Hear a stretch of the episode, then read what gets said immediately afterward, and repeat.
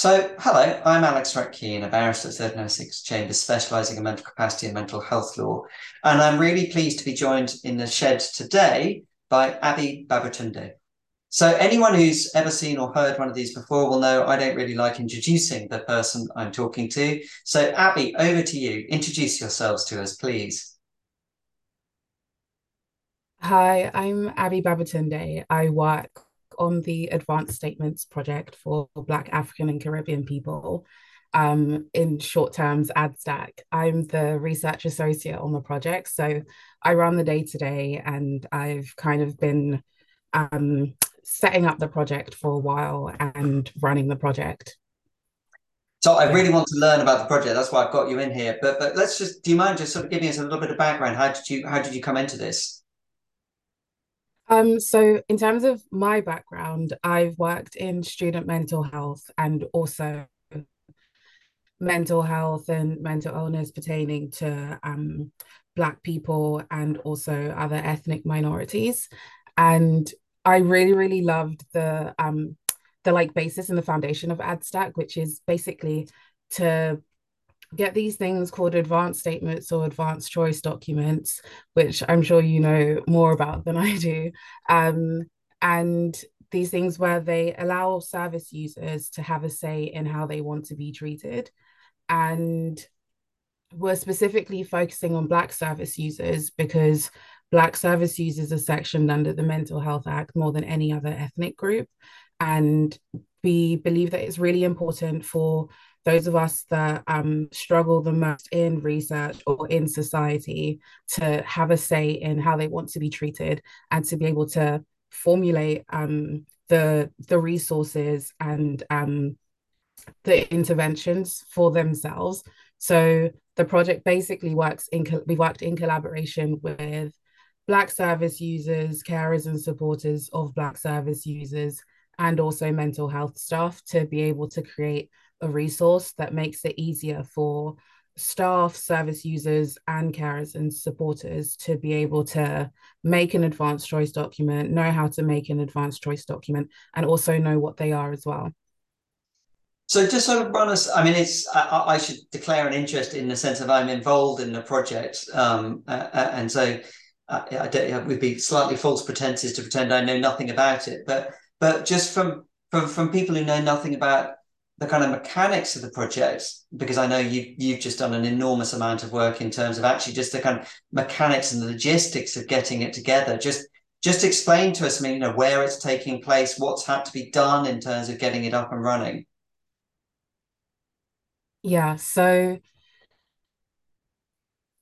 to okay, this is like going way back, but to to start from the start, um, we basically it was set up in having three phases. So phase one is was to basically have these stakeholder workshops separately. So we had separate workshops with carers and supporters with staff and with black service users to get their points of view on what they thought about current advanced choice documents or advanced statements um, within south london and maudsley um, NHS Trust. And then we got their opinions, got their thoughts on stuff um, pertaining to like access, use, training, um, completing advanced choice documents, and also the current documents themselves.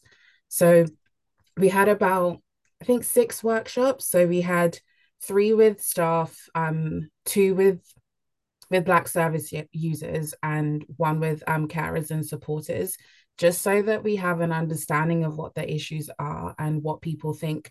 And I think one of the things that we found a lot was that people didn't even know what advanced choice documents are. They didn't know what advanced statements are. And we found that a lot of it was educating people on this and having them try and think about what the service could look like or what mental health services could look like when service users and staff can work collaboratively and also service users will have more autonomy and choice over their care. So it was getting people into that mindset and once we got them into that we um we were able to get some really really rich um, results and also rich input and understanding of what people would like and what they would want. So once we did that um, a few things that came from that was a lot of um people wanting there to be like joint training with um staff and service users and carers and supporters.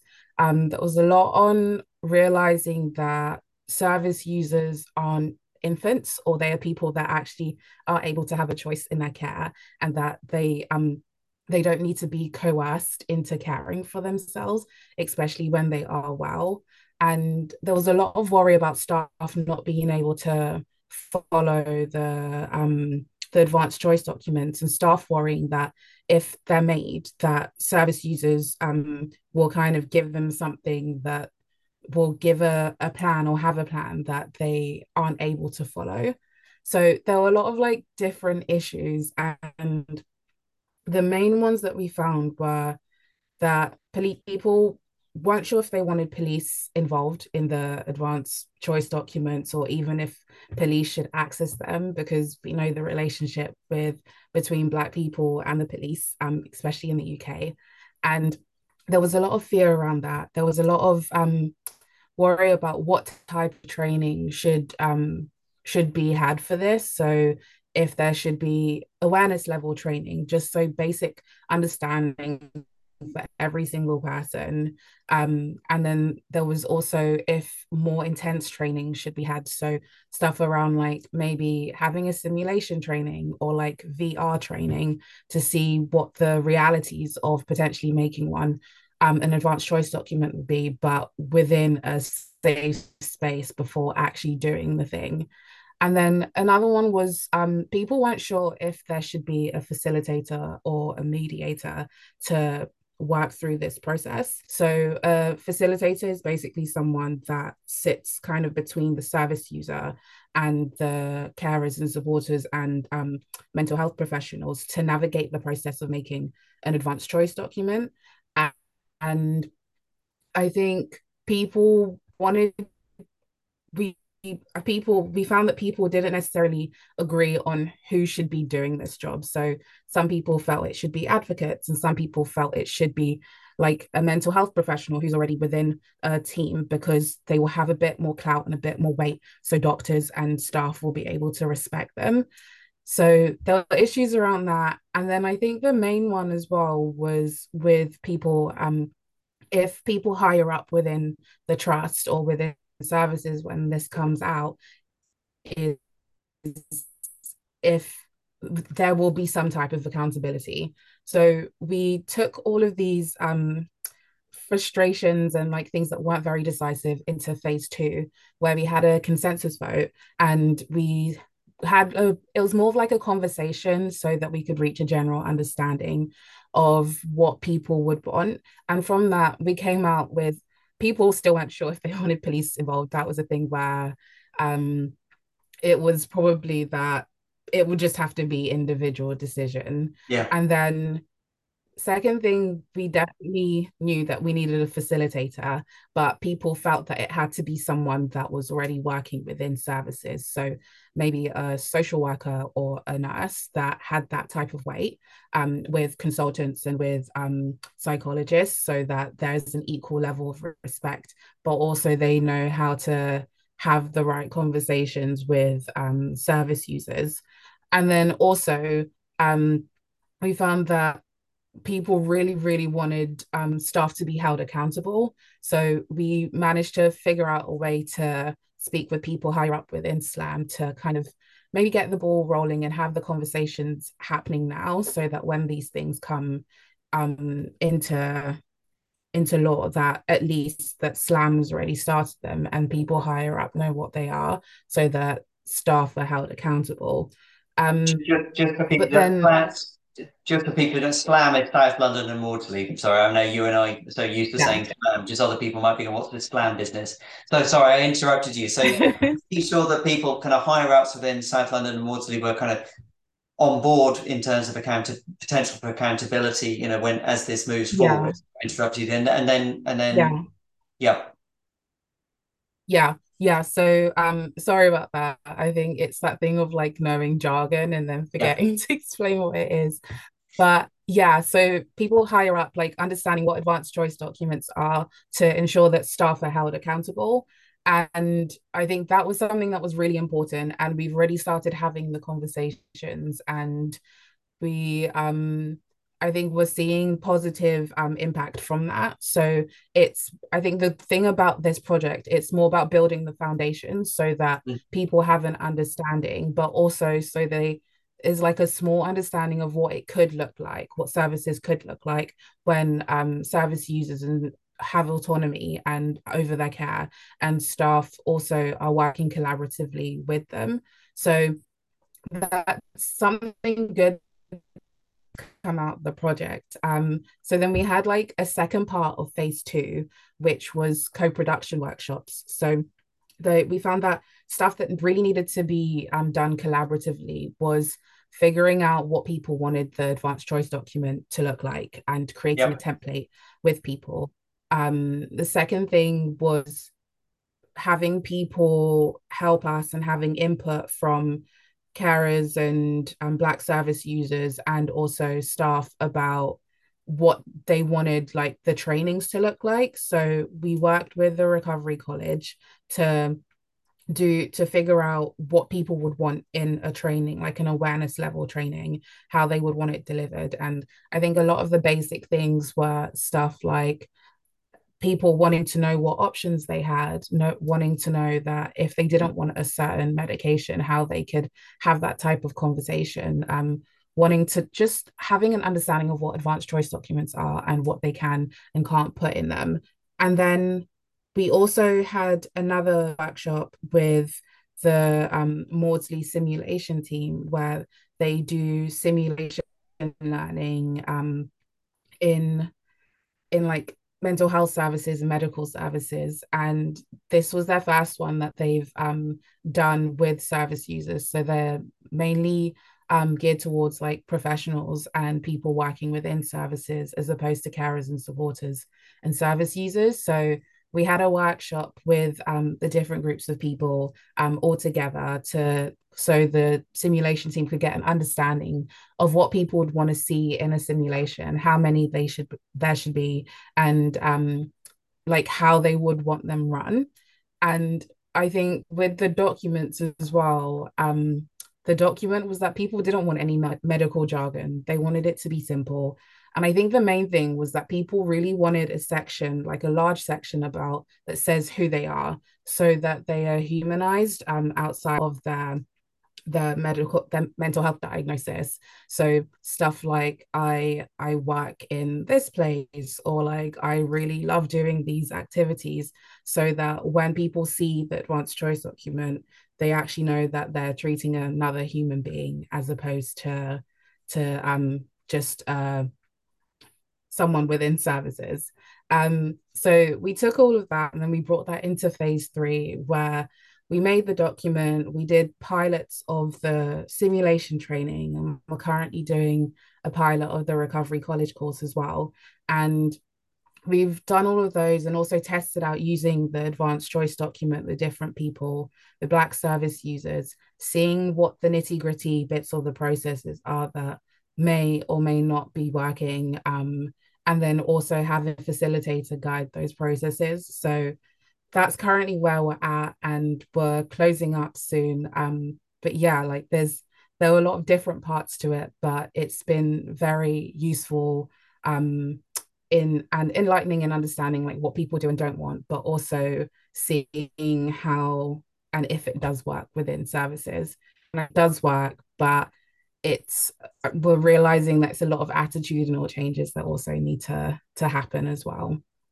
Oh, that was just such a brilliant explanation of the three phases. Thank you, Abiy. Um, there, there are so many questions I, I would like to ask, and I'm just trying to think of within our limited period of time the, the things I'd most want to, to, to focus on. I suppose one of the things I, I'm really interested in is you know, quite a lot of the way through, you've, you've been talking about kind of fears people have been expressing, you know, whether that be service users or not. I actually think the fears of on behalf of mental health staff are very, you know, interesting to, to, to understand. Mm. Just because you've been with the project for a while, you know, what do you think are effective, or have you th- uh, sort of seen anything which looks effective in terms of reducing fear? You know, reducing the fears and anxieties around these documents. Yeah, I think the main thing is education. So staff um, and service users having an understanding of what advanced choice documents are, but also how to make a realistic document and managing, and that helps to manage their expectations of what can and can't be done, and also working collaboratively to be able to understand each group. Um, it's not necessarily things that people may always agree on, but as long as it's a plan that ensures that the person feels safe and that also staff feel that they can carry it out, that's really, really important. So I'd say education, but also actually doing the document together and setting a time and having a specific time to ensure that um, everyone kind of has a say um, and having the facilitator as well to be able to balance that um, I think that's helped a lot in reducing fears and having some. So we have the research assistant on the project um, speak to people beforehand so that they also get an understanding of what they will get from the advanced choice document. So yeah, I think education and just having people actually sit down and do them and to have each party heard, I think that's one of the big things because stuff um yeah, I think it, it helps everyone have an input. And then when there's an input from that, they can see what won't and will work, but and also just to reach a compromise. So in the end, it, it's the best care for the person, but also for staff to to be able to feel that they're involved in this process and it's realistic. So I mean that's super interesting. The real the really strong emphasis on the kind of collaborative side, and then also that kind of thing you were mentioning earlier, and again, the, the kind of the role of the facilitator helping that kind of conversation. I mean, did were people were any people saying, you know, what all I really want to do is just, you know, do this by myself. You know, I want, you know, yeah. yes, I want to do this, but you know, I'm not really interested in this whole collaboration business. I just want to go off and do this. I mean, was that in maybe the kind of phase one side? You know, I'm just sort of interested is how many people yeah. were there versus team effort, as it were. Mm. Yeah, I think interestingly enough, like I found that service users actually didn't really want to do them alone. They feared that they would have to do them alone, but they didn't really want to because they wanted it to be something that staff actually listen to. And what research has shown is that it does tend, they do tend to work better when they are made collaboratively. Um, from one of our workshops, um, somebody kind of said that it felt kind of like doing a benefits form. It's it's something that you don't really want to do, and it's very painful to do it to have to relive person's experiences. But it's um helpful because you have a working plan and you have an understanding of what needs to be done and you know the, the help that you need to get. So yeah i think people didn't service users didn't really want to do them alone. Um and i think it was understood that you don't have to do it alone but i think it was the thing of where they were worried that staff wouldn't necessarily have the time and they didn't want to burden staff. So i can see where that could kind of easily slip into people ending up feeling like they have to do them alone. Yeah, I mean, I, I mean, one of the big things, I mean, from having been involved in this uh, uh, uh and a, a, preceding one um, uh, run by mental health and or funded by the Mental Health and Justice Project, it is there's so much around attitude and so much around time. And I mean, certainly that's the sort of thing in terms of supporting this to be successful is a thing which does require a lot of investment. But I mean, we, we're sort of almost out of time, but one, I suppose, just one question, one last question for you. I mean, if if people want, if you've inspired people, and I hope you have, you know, with with, with this, you know, if they want to kind of take this forward and take and you know think about it within their own service or within their own you know organization or, or working with groups, what do you think the biggest message you would want, or the sort of the most important message you want to give people is? I think I'd probably say that everyone in the process needs to have an open mind. Um, people making them service users may, and staff may not get what they want, but I think there is a place where people can reach uh, understanding to be able to make something that's realistic. but also to be able to have empathy and compassion for each side.